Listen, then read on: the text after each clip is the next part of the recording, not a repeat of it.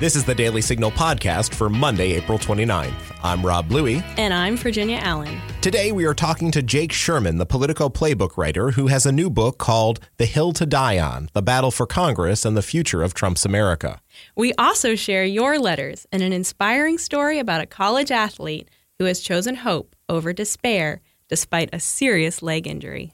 Before we begin, we'd like to ask for your help to spread the word about the Daily Signal podcast. Please give us a five star review on iTunes and share this episode with your family and friends. That will help us make sure that we are continuing to grow and reach more listeners. Stay tuned for today's show, coming up next.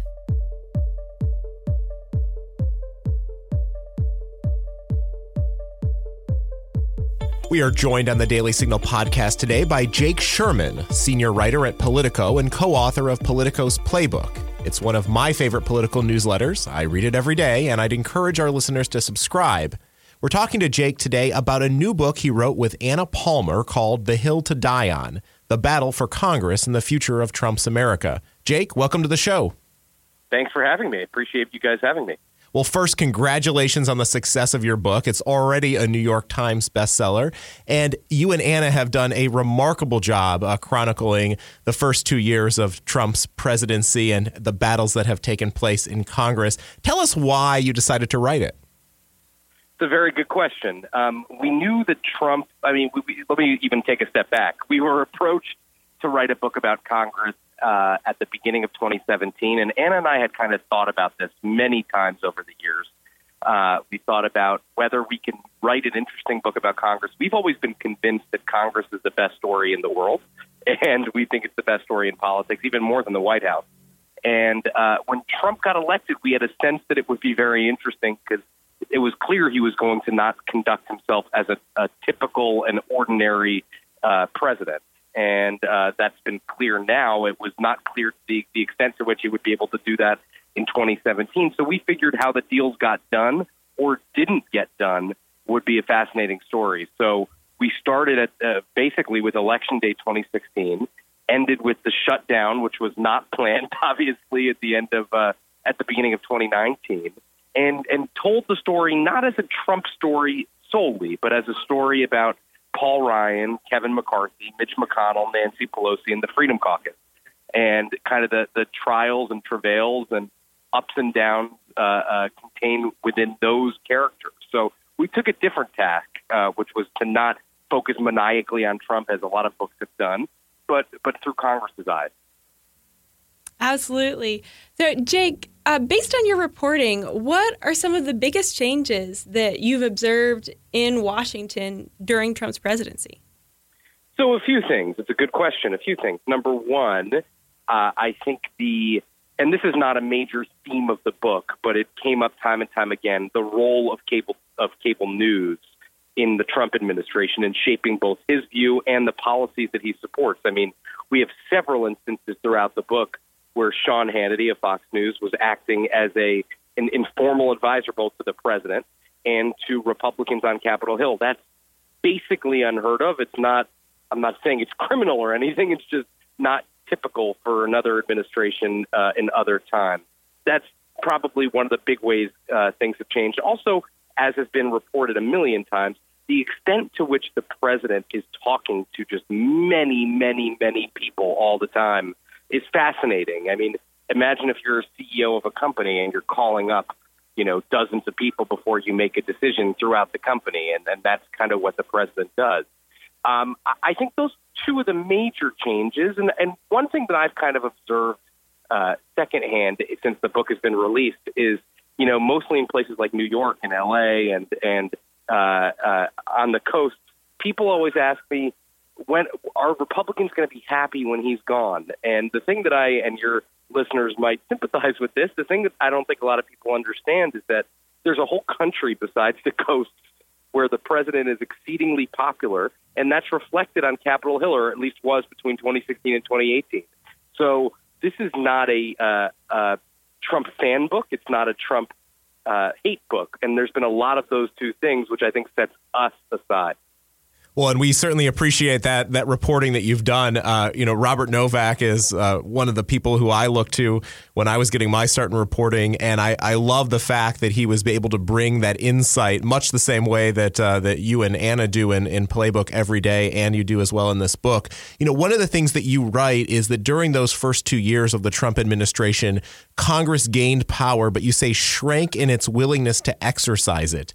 How do you see that changing now that Democrats control the House? And is there a greater appreciation for Congress's Article One responsibility today?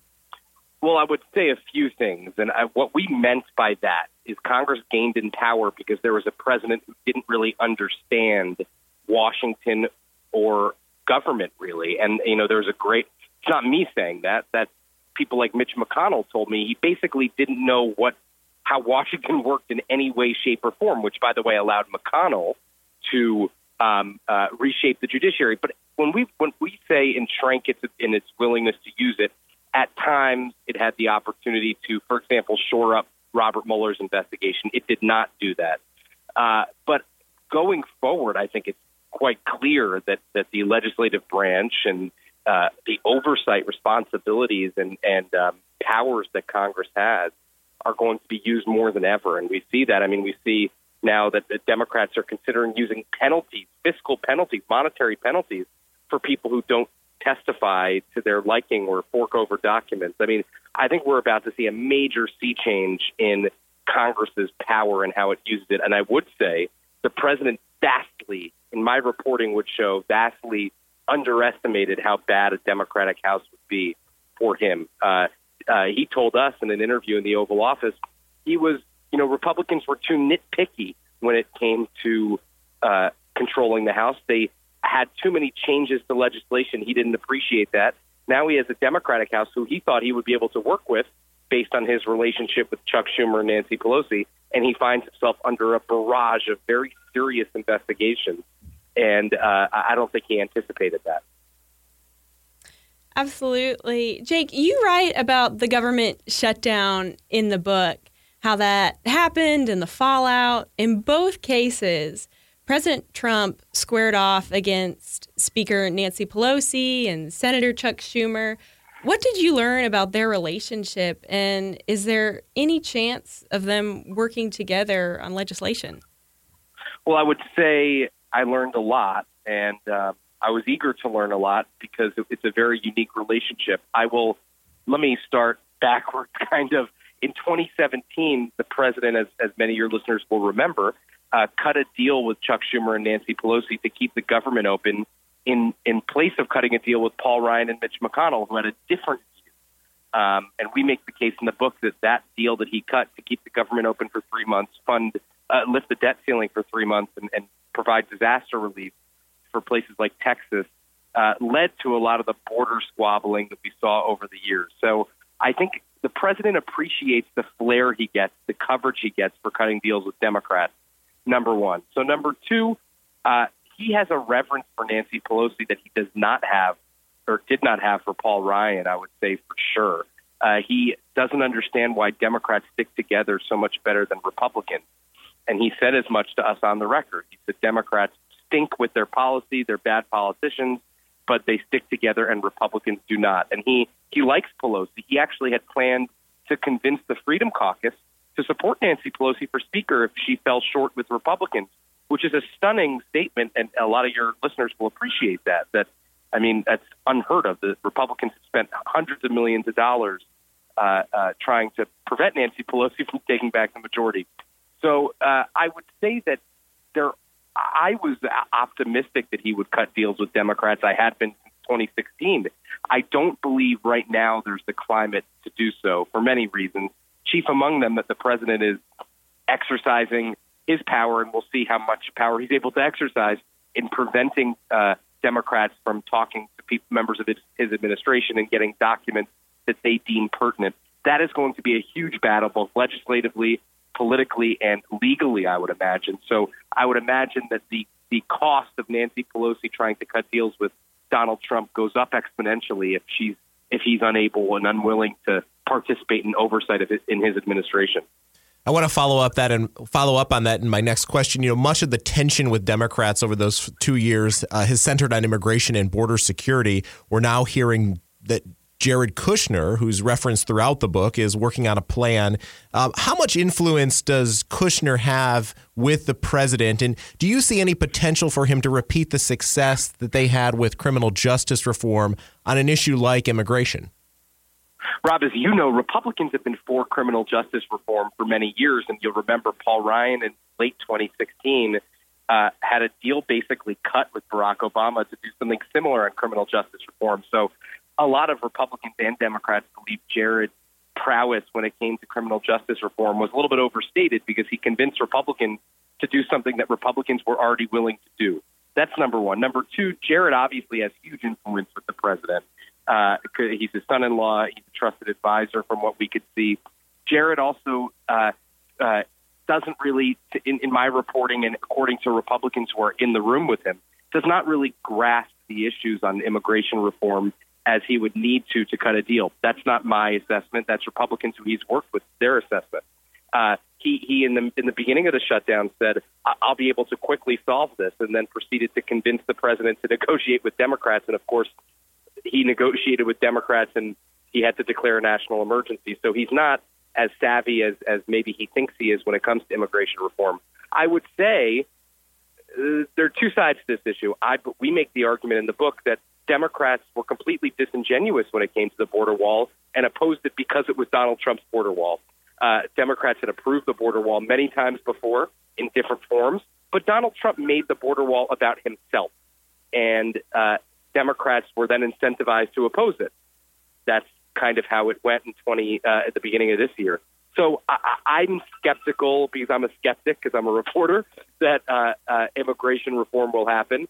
I think the two sides, frankly, just have way, way different views on immigration reform. Jared Kushner is not going to bridge those gaps, which are basically defining gaps between the two parties at this point. And it, I, I just, I'm, I'm a bit skeptical that he'll be able to do that. Jake, you had the opportunity to speak with the president. What insight did you gain from talking to President Trump directly? And given his hostility towards the press, what is he like one on one?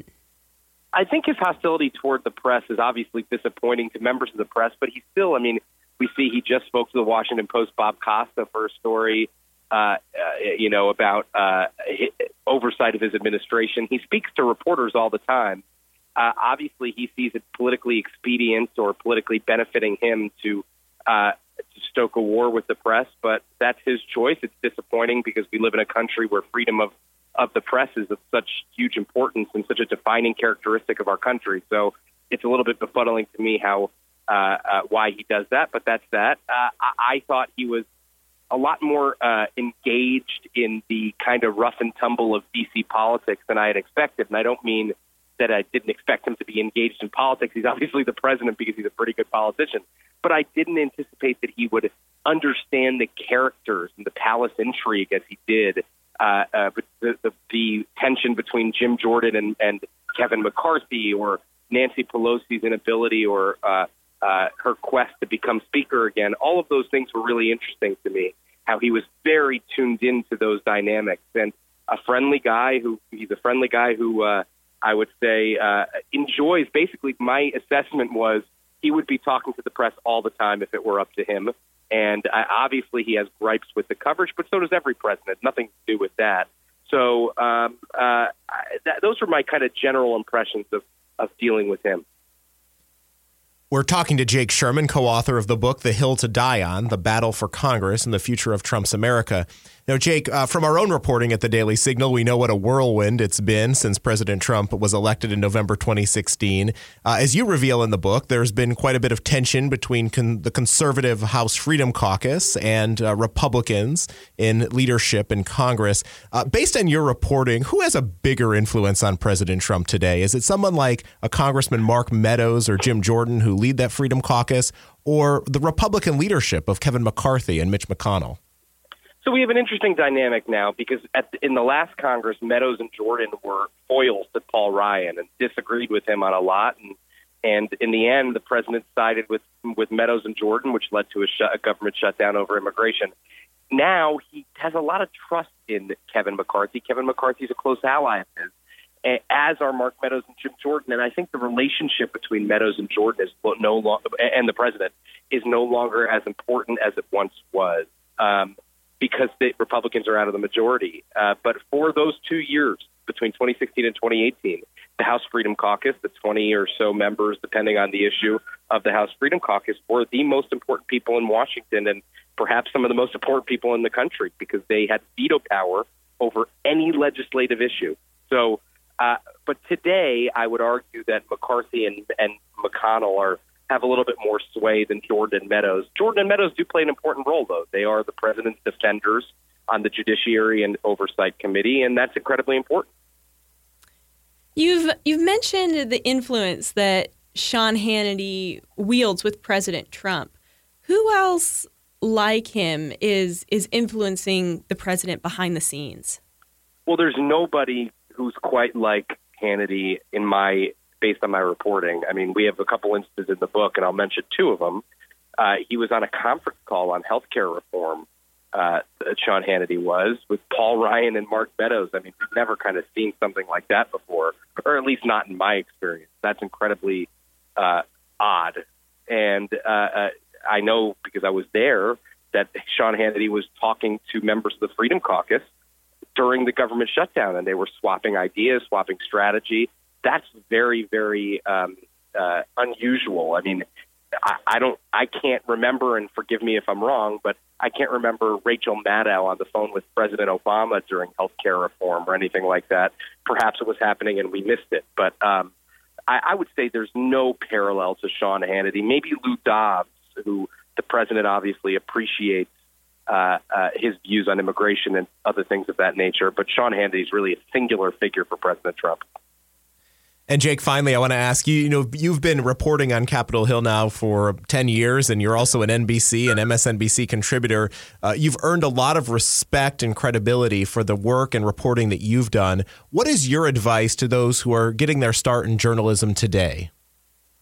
I work hard because there's nothing really that um, that uh, replaces hard work. I would say uh, a few things. I would say, and I'm guilty of this too don't spend too much time on Twitter because it's a pretty poisonous place.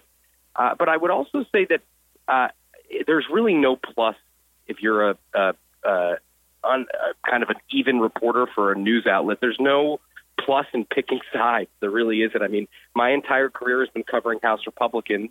The media is viewed as liberal. I, I, my job is not to choose sides. My job is to adequately and accurately reflect what the views are of the people I'm covering and, and inject skepticism where necessary. But there's no reason to uh, uh, be a partisan in a, a, a nonpartisan environment. It's just not worth it. Um, and if you can't get both sides to talk to you, you don't have much coin in this business. And uh, I, I would say be there all the time. I mean, I spend 12 to 14 hours a day in the Capitol, and that's how people get to know you and people get to trust you when you're talking to them when you don't need something. So that would kind of be my top line advice.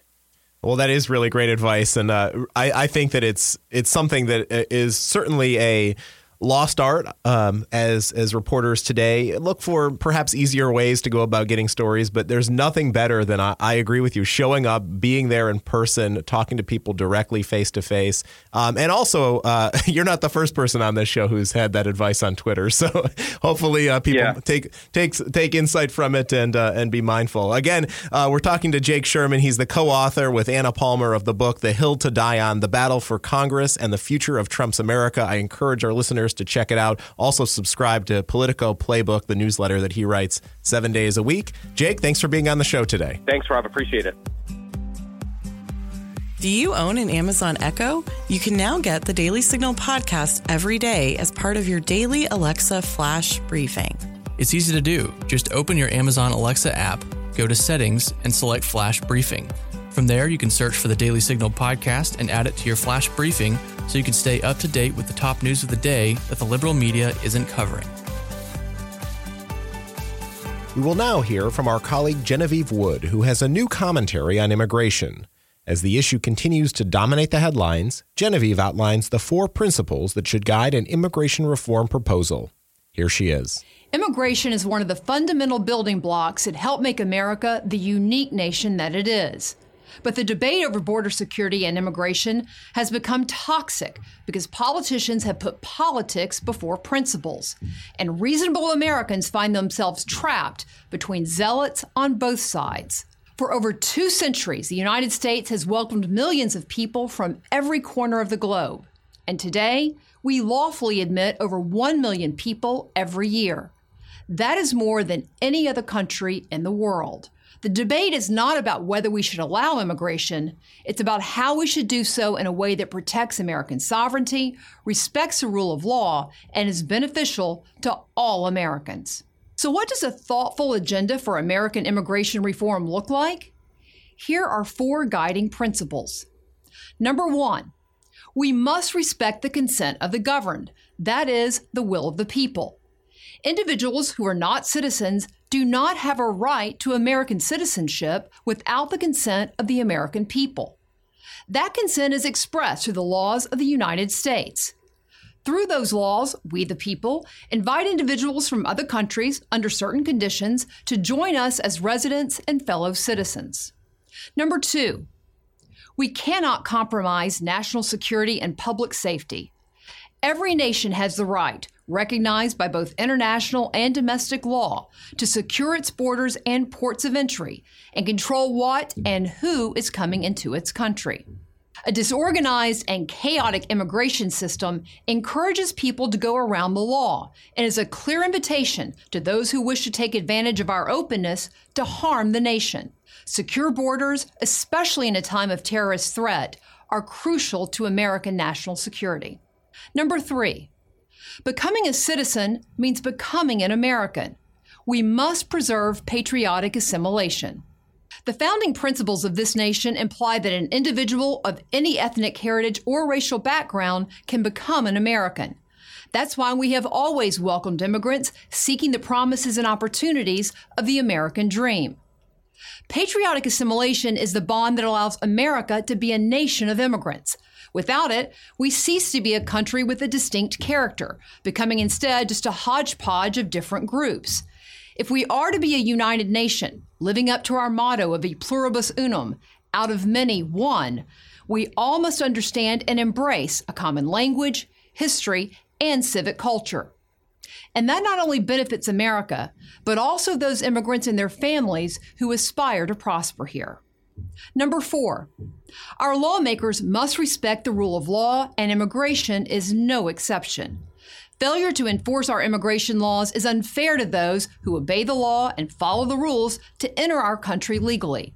Those who enter and remain in the country illegally should not be rewarded with legal status or other benefits.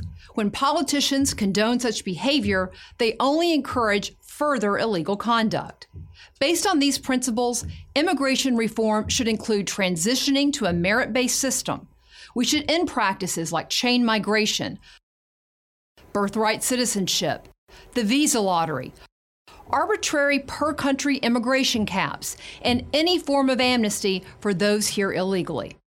We must close loopholes that prevent enforcement of our laws and have overwhelmed immigration courts, allowing illegitimate asylum claimants and other lawbreakers to remain in the U.S. indefinitely.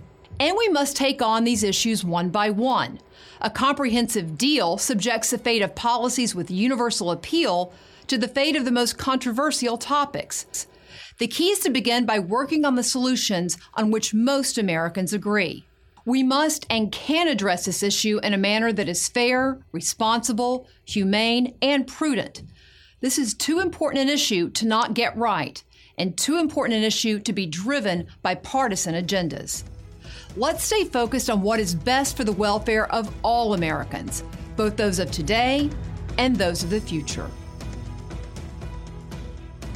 Do you have an opinion that you'd like to share? Leave us a voicemail at 202 608 6205 or email us at letters at dailysignal.com. Yours could be featured on the Daily Signal podcast. Thanks for sending us your letters to the editor. Each Monday, we feature our favorites on this show and in our Morning Bell email newsletter. Virginia, who do you have up first? Elizabeth Crane writes about the Electoral College. We need to keep the Electoral College. Who wants California and New York telling the rest of the country what they can do? States like Vermont and Wyoming would have no say in an election with the popular vote. Our founding fathers knew what they were doing when they set up the electoral system. We've got to start educating people on the Electoral College. It is not taught in schools anymore. Well, thank you for that letter, Elizabeth. We also have one from Joseph Morrow, who adds We must keep all of the checks and balances in place that prevent democracy from going to its otherwise inevitable extreme mob rule. Repeal the 17th Amendment while you're at it, so that the Senate shall no longer be under the control of the mob population centers in the states having the state governments themselves elect our senators shall ensure that each state is properly and directly represented in the Senate again, per our original Constitution. Let us never forget what the Great Compromise was all about. Your letter could be featured on next week's show. Send an email to letters at dailysignal.com or leave a voicemail message at 202 608 6205. Do conversations about the Supreme Court leave you scratching your head? If you want to understand what's happening at the court, subscribe to SCOTUS 101, a Heritage Foundation podcast breaking down the cases, personalities, and gossip at the Supreme Court. Virginia, you have an inspiring good news story to share with us today. Yeah, thanks, Rob. Many of you have heard of McKenzie Milton, the University of Central Florida's all star quarterback who led his team in a 23 game winning streak. But on November 23, 2018, all that changed in an instant. McKenzie was tackled by a University of Southern Florida player.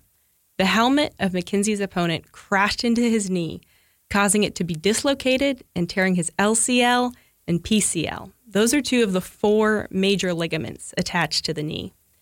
In an interview with iHeartRadio, McKenzie remembers the moment of his injury. Yeah, I mean, I mean, it was all kind of like surreal in that moment because like when something like that happens, you don't you don't know how to like react. Like it wasn't like extre- excruciating pain. Like I think just a lot of adrenaline, just being in shock and whatnot. Mm-hmm. Sure. But I mean, it's it's surreal. Like having both sidelines clear. Yeah. Um, Pastor John Evans, our team chaplain, come and pray over me. Like you know that kind of that kind of moment feels like a dream. In the locker room, medics tried to find a pulse in McKenzie's leg, but they couldn't find one.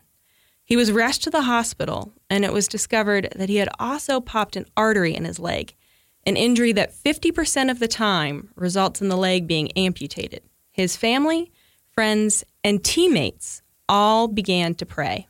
We just prayed, you know, for complete healing. And, you know, the next MRI read, ACL was perfect, the MCL was perfect, both meniscuses were perfect. Somehow the hamstring was back attached. It, it was divine intervention. Doctors can't even explain it. It was a miracle that McKenzie's leg was saved. Now more than ever, he's determined to play again, maybe even in the 2019 season. He has been using his time on the sidelines to act as a coach and voice of encouragement to his teammates, and even to men all across the country. Earlier this April, McKenzie spoke to thousands at the Better Man event in Orlando, Florida. He told his story of recovery and becoming a better man himself as he seeks to love his guys from the sidelines.